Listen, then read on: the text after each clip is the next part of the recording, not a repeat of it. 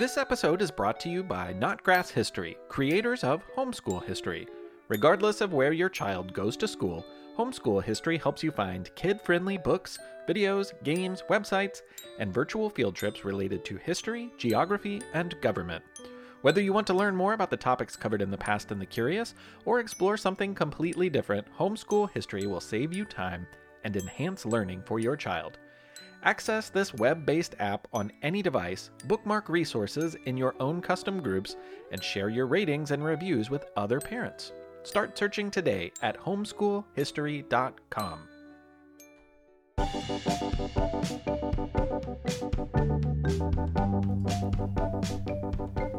Hello, everybody, and welcome to The Past and the Curious. This is episode 55, and my name is Mick Sullivan, and I'm so glad that you have joined us today, whatever day you're listening to this episode. I have to thank my good friend, my old, old friend Joe Burchett, for his help with this episode. There's a lot of science in this episode, and I am not a scientist, and I would never pretend to be. So I had to get his help. Uh, to understand it and to make sure that I got it right. Joe is actually an assistant professor in the astronomy department at the uh, at New Mexico State University. So, thanks to Dr. Joe Burchett, and thanks to you for tuning in. I hope you like space tales or tales of people who look into space and how they do so. We're going to hear about Edwin Hubble, some of his pre astronomy career, and also about a remarkable new telescope. At least, new at the time. Let's do this, y'all.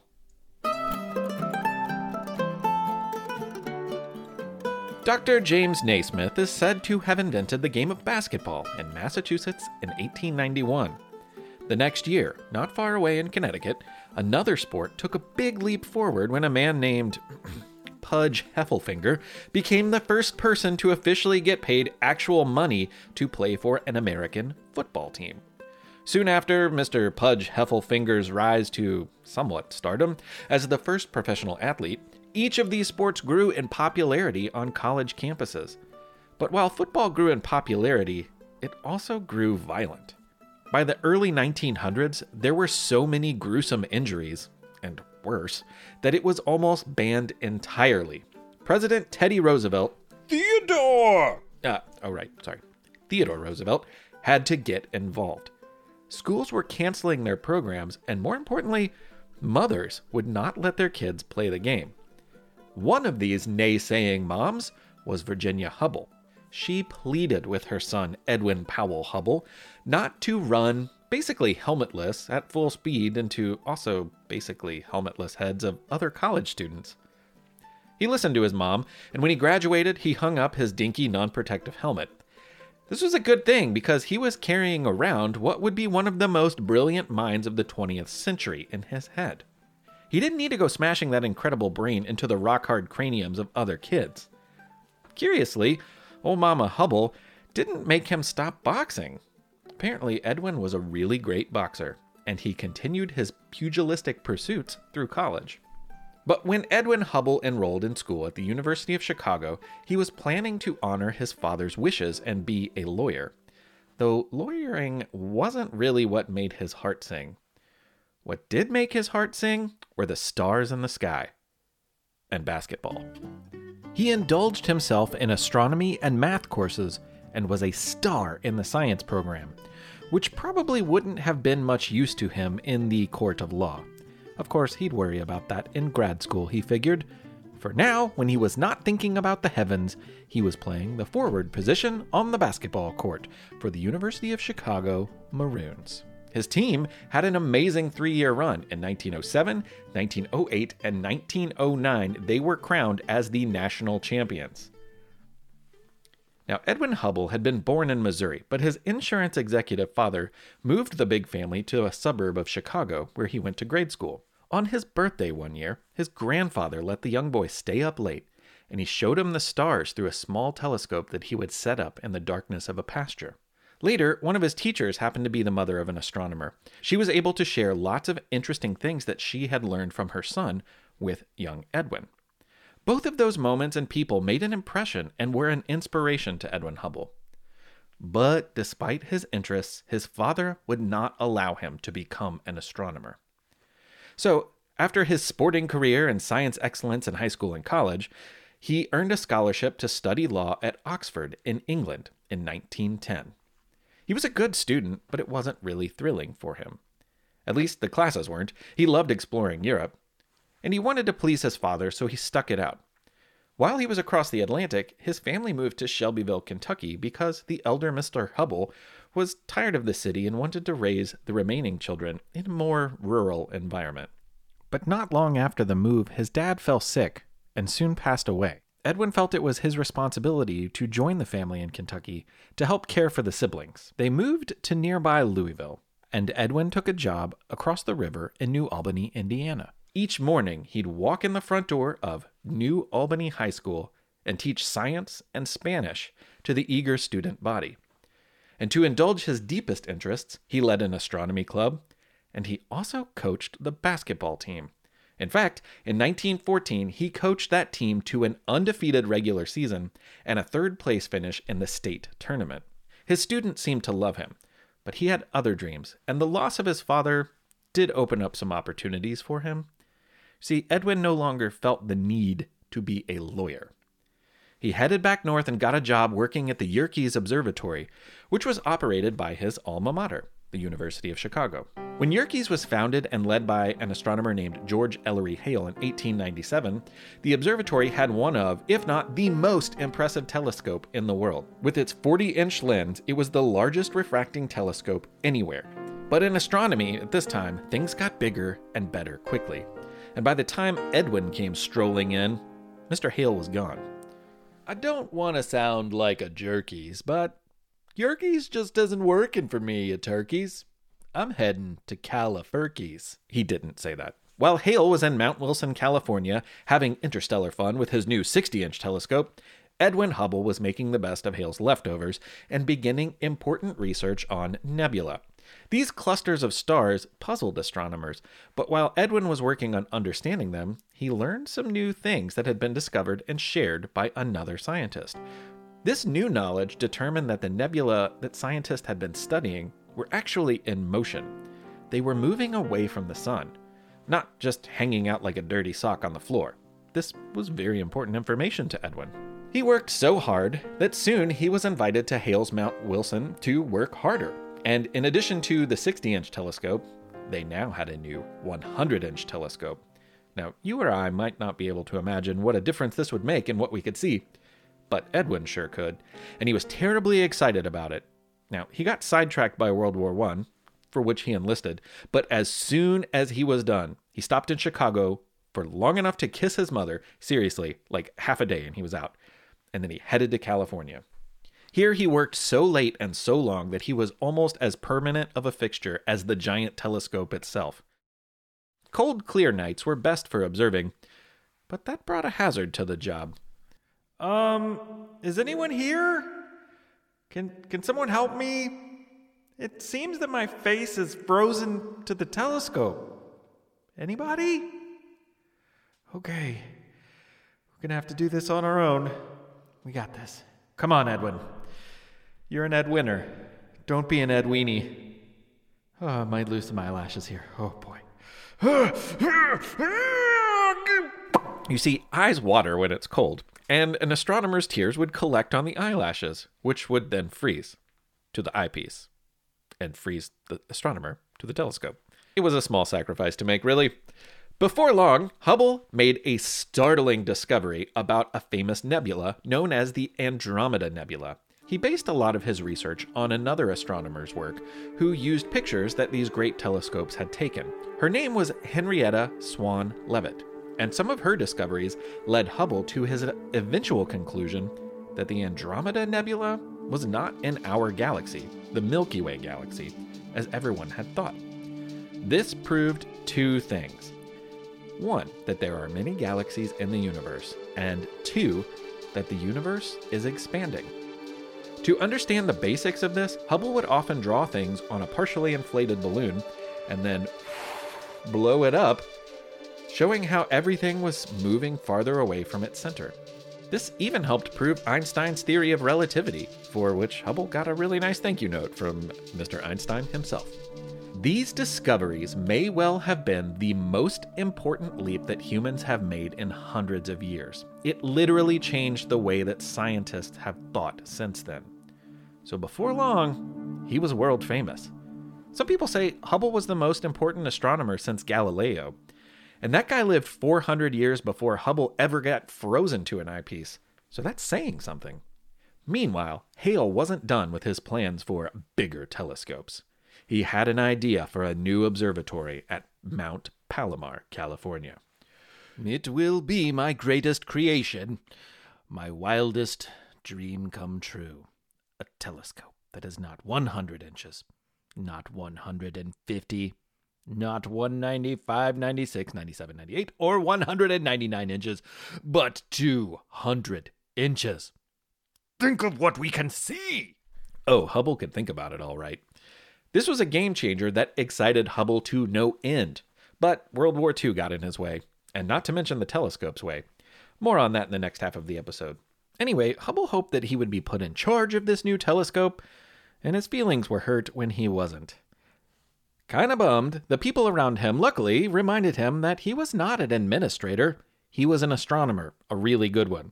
The best thing that he could do is just use it and help people learn more. And that's what he did. Sadly, his health failed soon thereafter, and in 1953, Edwin Hubble passed away. Much to his chagrin, he never won the Nobel Prize that he so desired. There has never actually been an award for astronomy, only for science, and competing against all the other scientists in all of the other fields in one of the most dramatic periods of knowledge and technological advancement was a tall order. Perhaps more fittingly, the incredible Space Telescope, which has produced so many images that have captivated our imaginations and continues to yield transformational scientific insights, is named after him. Astronomers on Earth use the Hubble Space Telescope to see and learn more about the universe than Hubble himself could have even imagined. It's no Nobel, but this probably would satisfy the former basketball star if he knew it. Customers are rushing to your store. Do you have a point of sale system you can trust? You need Shopify for retail. With Shopify, you get a powerhouse selling partner that effortlessly unites your in person and online sales into one source of truth. Track every sale across your business in one place and know exactly what's in stock. Connect with customers in line and online. Shopify helps you drive store traffic with plug and play tools built for marketing campaigns from TikTok to Instagram and beyond. Shopify's sleek, reliable POS hardware takes every major payment method and looks fabulous at the same time. Do retail right with Shopify. Sign up for a $1 per month trial period at shopify.com slash lifestyle, all lowercase. Go to shopify.com slash lifestyle to take your retail business to the next level today. Have you ever wished that you had a direct line to your pediatrician to ask all the questions that constantly crop up while parenting? We sure have. That's why we launched the Bites of Health podcast. Every morning, we'll answer a commonly asked pediatric question in five minutes or less. You can tune in while you're making your second cup of coffee or from the school drop off line. So be sure to tune in to Bites of Health, streaming now. Well, everybody, here comes Josie and Ella from Portland, Oregon with You Have 30 Seconds. I'm Ella. And I'm Josie. We want to tell you the weird story of Oregon's exploding whale. In 1970, a 45 foot whale washed up on the beach near Florence, Oregon. They decided to blow it up. They thought it would explode it into such tiny pieces that seagulls would clean it up. Were they right? They were worse than right. They were wrong. Chunks of dead whale rained down on people. A car was smashed. Oregon definitely learned what not to do with the beached whale. Josie and Ella, hats off. Uh, gruesome story, yeah, but you put the catchphrase in. I didn't see that one coming. Great job. Thank you for sending that and really tickling my funny bone. So, if you have a You Have 30 Seconds, then uh, you can find details on what to do at thepastandthecurious.com. You have 30 seconds to tell us a story, and you can just record it on a, like a phone or an iPad or something and email it to us. But there's instructions online as well. It's quiz time. It's quiz time. It's quiz time. Time, time. That's right, it is a space quiz, and it is question number one. Though he did not have a telescope, Tycho Brahe was a wildly important astronomer in the 1500s. Do you know, or perhaps remember if you listened to our episode featuring Tycho Brahe, which part of his body did he lose in a duel?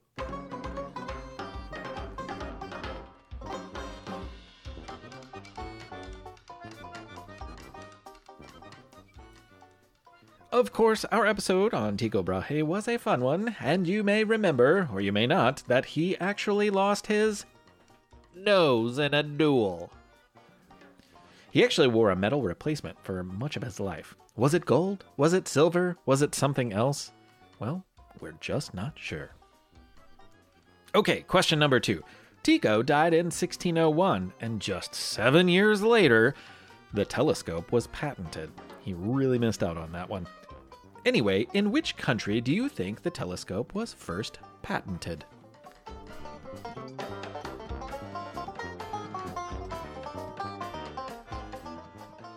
It's not actually clear if Hans Lippershey was the first to invent the telescope, but he filed for the first patent in the Netherlands. So we have the Dutch to thank for that first magnified view of the heavens.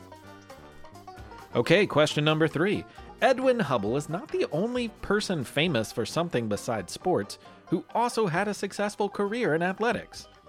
Do you know which American president was actually the starting center on Michigan's football team and won two football national championships?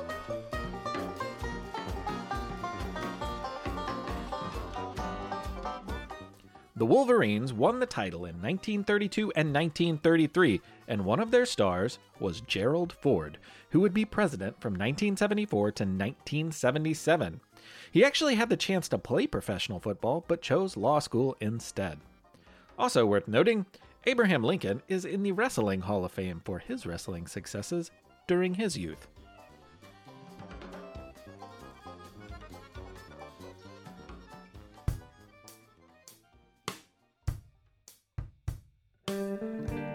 Monkey Run is an unusual name for a creek, and Monkey Run has a bad habit of flooding. In July of 1935, it was flooding along with the Chemung River and pretty much everything else in Corning, New York, thanks to endless days of heavy storms. But this flood was a problem of national importance because the most important piece of technological equipment in America was baking in a giant oven right there. Electricity was pretty new for powering factories, and it was not very dependable. When the fire department and citizens of Corning found out that the Monkey Run flood could knock out the power and damage this valuable new creation, they came together to do everything they could to protect it and the machinery its creation depended on. So, what was it they were so eager to protect? Oh, well, it was the largest piece of glass made in the history of the world. A few years before the Monkey Run flood, the gears in George Ellery Hale's head were turning. Three times in his life, he had created the largest telescope in the world. First, there was the 40 inch refractor at Yerkes, which brought the heavens a little closer back in 1897. A refractor telescope uses two lenses, sort of like one side of a pair of binoculars. The objective lens, the bigger one at the end, is convex and the curve collects the light rays and bends them to a focal point. The other lens is the eyepiece, which makes all of this visible to your eye. The Yerkes refractor is still the largest refractor telescope in the world, but there are limitations with this type of telescope. First, think of telescopes as light buckets, where a bigger bucket will collect more photons and enable us to see fainter and fainter objects. Well, refractors require that large objective lens be made of glass. Remember, that's the big one at the top. These are extremely difficult to manufacture with sufficient quality. Plus, these lenses are heavy and they must be supported at the end of a long lever arm. This adds another difficulty when supporting and controlling precisely all of this weight. So, with some of these limitations in mind and plenty of opportunity out west, Hale, as you might recall, bid adieu to the turkeys and yerkeys for the west coast. He then focused on reflector telescopes, which use a curved mirror to collect light rays and reflect them to an eyepiece that a human can see easily. These are more efficient to make in larger sizes, so Hale worked to have one built with a 60 inch mirror on Mount Wilson in Pasadena in 1908. The bigger the telescope, the more the scientists could see and discover. This led to more understanding. So, in 1917, Hale again outdid himself by coordinating the creation of the Hooker telescope. With its 100 inch mirror, more of the universe than ever could be seen and analyzed. It was this telescope that our old pal Edwin Hubble was working on when he began to pester Hale. The Hooker telescope was not perfect. First off, it was near Los Angeles, which was growing in population. More people meant more light. More light meant it was harder for the telescope to do its job because the light from the Earth interfered with what we could see. This is called light pollution, and it's why you see so many more stars in the sky the further away you get from a city. But also, mirrors like this are made of glass topped with a layer of aluminum. And the 100 inch glass on the Hooker telescope was actually many layers of glass on top of one another. This was not very stable. There was too much fluctuation in the shape of the glass. So when the weather changed, like if it went from one of those freeze your face to the telescope type of cold nights to the warmth of a nice spring day, the glass changed too. And this warped the image that the scientists would see. A glass lens needs to be completely stable, and the bigger one gets, the less stable it is, especially when it's made out of layers of glass. George! What is it, Mr. Hubble? The telescope's broken. Have you frozen your face to the telescope again? God, no! I didn't freeze my. No! It's just all weebly wobbly. Look, it is not broken, it's just not perfect. But I want a perfect one! We all do, Edwin. We all do. Maybe Hale's gears got turning to keep Edwin Hubble from pestering him, but more likely it was his other three telescopes that led him to his next creation. He realized every time we make a larger telescope, we discover new things that we could not see before. So why stop now?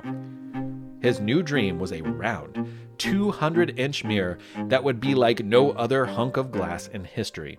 Nothing like this had ever been attempted, and if successful, it would be twice the size of the largest telescope in the world. And if successful, it could completely open up the limits of science. A few ideas were tried, and in the end, the contract went to the Corning Glass Company in Corning, New York, because of a new advancement they made with a new recipe for glass. In fact, you probably have some of this new at the time glass in your kitchen right now. It's called Pyrex. Pyrex glass, which contains borax, can be heated to extreme temperatures and not really change much at all. So, in addition to being a great material for a 200 inch mirror, for a gigantic state of the art telescope, it's also the ideal thing to cook casseroles and scalloped potatoes, or even brownies. Making a brownie dish, though, is completely different from making a telescope mirror. In order to get started on this 200 inch mirror, the engineers at Corning Glass would have to melt 65 tons of glass at 2700 degrees Fahrenheit. This took weeks and was incredibly dangerous. Then, once the mold that would shape the glass disc was complete, they used giant ladles to pour the red hot liquid glass inside. Each ladleful weighed 750 pounds. While making plans, Hale had told the general public about the need for such a remarkable telescope. It was the middle of the Great Depression at the time. And because of this, and because he got a gigantic grant from the Rockefeller Foundation to pay for it, everyone was intrigued. When they poured the lens, thousands of people came to see it happen. Unfortunately, that glass disc was a failure. There were some stabilizing structures in the mold, and because the liquid glass was so hot, they melted and floated up to the top, which made the gigantic glass puck useless. Well, not completely useless. Science is all about trial and error, and they learned a lot from their failed giant lens. And actually, it is still on display today in a museum there. So, taking what they learned, they tried again, this time without the added pressure of an audience there to watch. The next pouring in December of 1934 was a success, but they were still months away from knowing for sure. Glass like this needs to go through a process called annealing. The 200 inch disc, which was 25 inches thick, went into a special oven. Periodically, it would be heated to bake out any imperfections and then cooled down under great control. Each temperature change was excruciatingly slow. The people in charge would rotate so that it was never left alone, and the temperatures would be changed by a single degree at a time. And the supervisor watched it like a hawk. No one wanted to be responsible for the glass having a problem because the temperature changed too quickly. This is why the power failure caused by the flooding of Monkey Run was such a big problem. If the oven went off, that meant the glass would cool too fast, and this could mean disaster for the very special piece of glass so many people had worked so hard to create for George Ellery Hale's one of a kind Great Depression era telescope. Amazingly for them, the flood didn't ruin the glass but they wouldn't actually know that for sure until their timer went off and they thought the glass would be done. After 10 months of slowly cooling down, one degree at a time, they opened the oven in October of 1935 to find a big, beautiful piece of glass. Perfect for a big, beautiful telescope. Now, to get it across the country, grind it into a perfect concave shape, coat it in aluminum, and install it at Mount Palomar. Easy as pie. Right? Oh, worse than right. Wrong.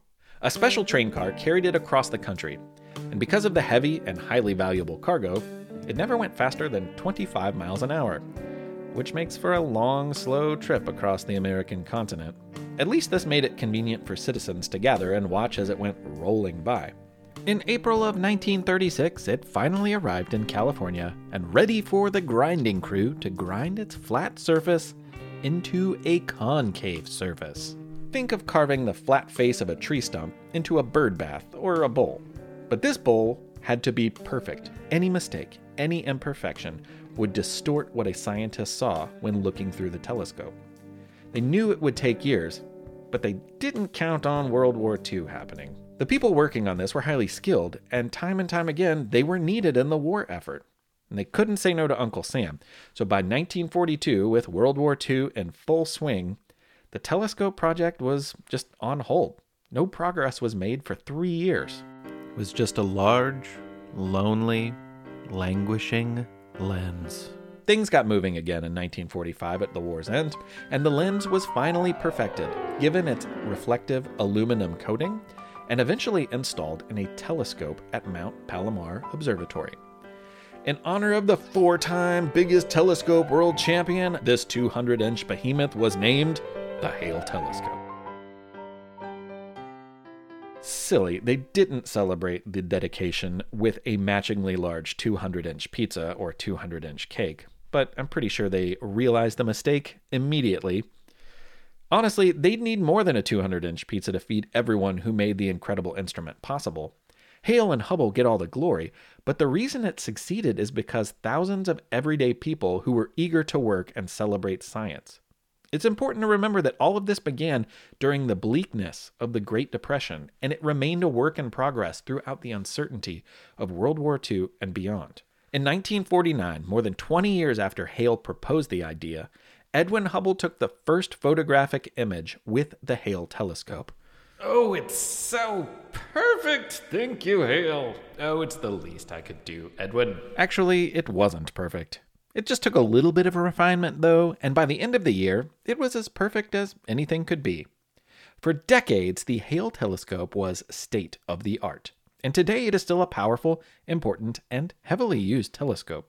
Of course, there are other large telescopes now, but without question, the Hale telescope and its gigantic mirror were groundbreaking. Their impact is felt today anytime an astronomer peers into the skies above with a reflector telescope. Perhaps even more so if they go home and bake a pan of brownies in their Pyrex cookware at the end of the day. It's safe to say that no other telescope has quite the story of this one. It was a long, arduous, and monumental effort made by regular folks and scientists alike to take a huge leap for science in the lows of the Great Depression. Luckily, we are still learning about the universe thanks to its creation. And I'm going to go make some dessert.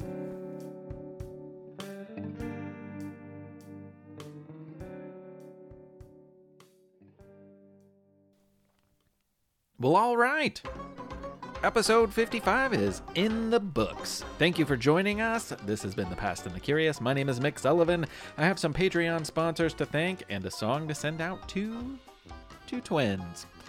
Which is, you know, not three twins. Then you'd be triplets, I guess. Anyway, let's get started. Asher in Humble, Texas. Hello to you, Asher. Addie Helwig and Jenny. Addie, thank you for listening. I'm so glad you're out there. And Emmett in Somerville, Massachusetts, which is an awesome place. I've spent time there. Really enjoyed it. Jake and Beckett Hayes. What's up, Jake and Beckett? Thanks for listening. Also, and also to you, Chelsea Kunok. Thank you, Chelsea. I'm so glad you're out there, and I appreciate your support. Sibylla, hello to you, and thank you for listening. And the same goes for Inga. Hello, Inga. Thank you. And if Inga, if you're uh, an adult and you would like me to thank a kid, let me know. Or if you're an adult and you just want the thanks for yourself, that's awesome too. I, hey, I love it. I love it either way. And Lucy and Ellie, hello to you. I think last month I said uh, your mom's name, uh, and I needed to say your name. Lucy and Ella, thank you. Okay, last but not least, I have a song for two twins, Eddie and Andy, six year old twins who really enjoy space, which is um, super appropriate because of this episode. So everything just worked out really well. Um, and I decided to talk about the constellation Gemini, which uh, represents twins. Seemed like a fitting thing to do. I hope you all like the song. There's a constellation in the sky, a pair of star formations called the Gemini. I don't think that name is quite right for the twins in the sky. If I was the kind of guy who got to name the stars in the sky, I've got a name, and I think it's a dandy. It's Eddie and Andy. Eddie and Andy. Andy and Eddie. If it's any consolation. Gemini, twin stars in the sky, can be your constellation. Andy and Eddie, Eddie and Andy, you don't need a space station. You'll always have a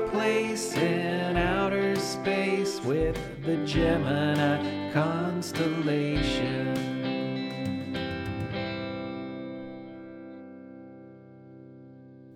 Bye, everybody. I hope you have a great month. My name is Mick Sullivan, and this has been The Past and the Curious.